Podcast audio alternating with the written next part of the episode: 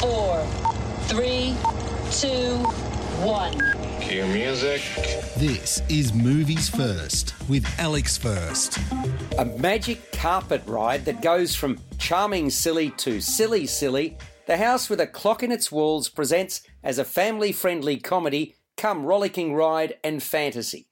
10 year old Lewis, played by Owen Vaccaro, recently orphaned and sent to stay with his uncle Jonathan, Jack Black, discovers a hidden world of magic, mystery, and the supernatural in the curious mansion filled with clocks that is his new home. Lewis isn't sure which is more astonishing the wondrous sprawling house or his oddball uncle Jonathan or Jonathan's best friend, verbal sparring partner and neighbour, Mrs. Zimmerman, Cate Blanchett.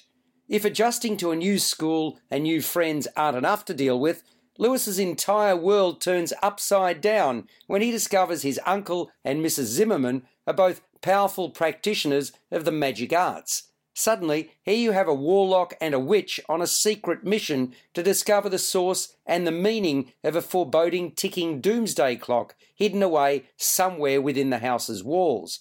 And Lewis is in the middle of it. You're listening to Movies First.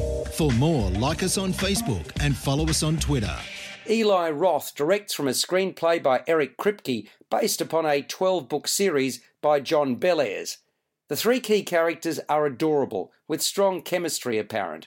Jack Black is ideally suited for his role, reveling in this deliberately over the top nonsense, while Cate Blanchett is feisty as his offsider. I loved her role too. The pair's barb trading is an undoubted feature of the piece. Youngster Owen Vaccaro is certainly not overawed in their company. I dare say he's having far too much fun. The house where Uncle Jonathan lives and where Lewis comes to live is a veritable treasure trove of things I found particularly interesting and appealing. Architecturally, it's stunning. The mischief making and shenanigans should give 10 year olds in the audience plenty to enjoy. After building momentum, though, I'm sorry to say the storyline faltered and fell away in the third act. In fact, I thought it started to wear out its welcome. More's the pity because overall, the house with a clock in its walls has a joyful and subversive undercurrent, and it shows that Hocus Pocus can be light-hearted and entertaining. It scores a six and a half out of ten. You've been listening to Movies First with Alex First. Subscribe to the full podcast at Audioboom, Stitcher, and iTunes, or your favourite podcast distributor.